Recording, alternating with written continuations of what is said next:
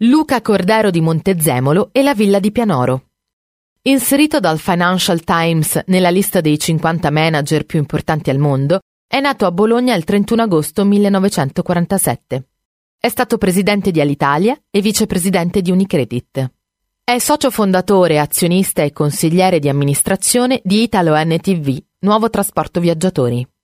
In passato è stato presidente della Ferrari SPA dal 1991 al 2014 e Maranello era lo sfondo delle sue giornate. In qualità di presidente e di amministratore delegato, ingaggia Jean Todd e sotto la guida del francese nel 1999 vince il campionato mondiale costruttori di Formula 1 e nel 2000 anche il campionato mondiale piloti con Michael Schumacher.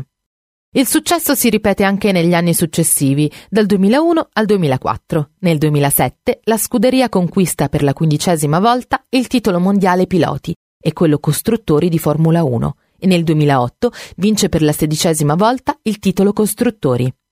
Bologna è, per sua ammissione, la città che ama di più al mondo. Luca ha passato il periodo del lockdown nella sua casa di Pianoro con i figli, riuscendo a fare cose prima impensate, come leggere, scrivere e lavorare via Skype.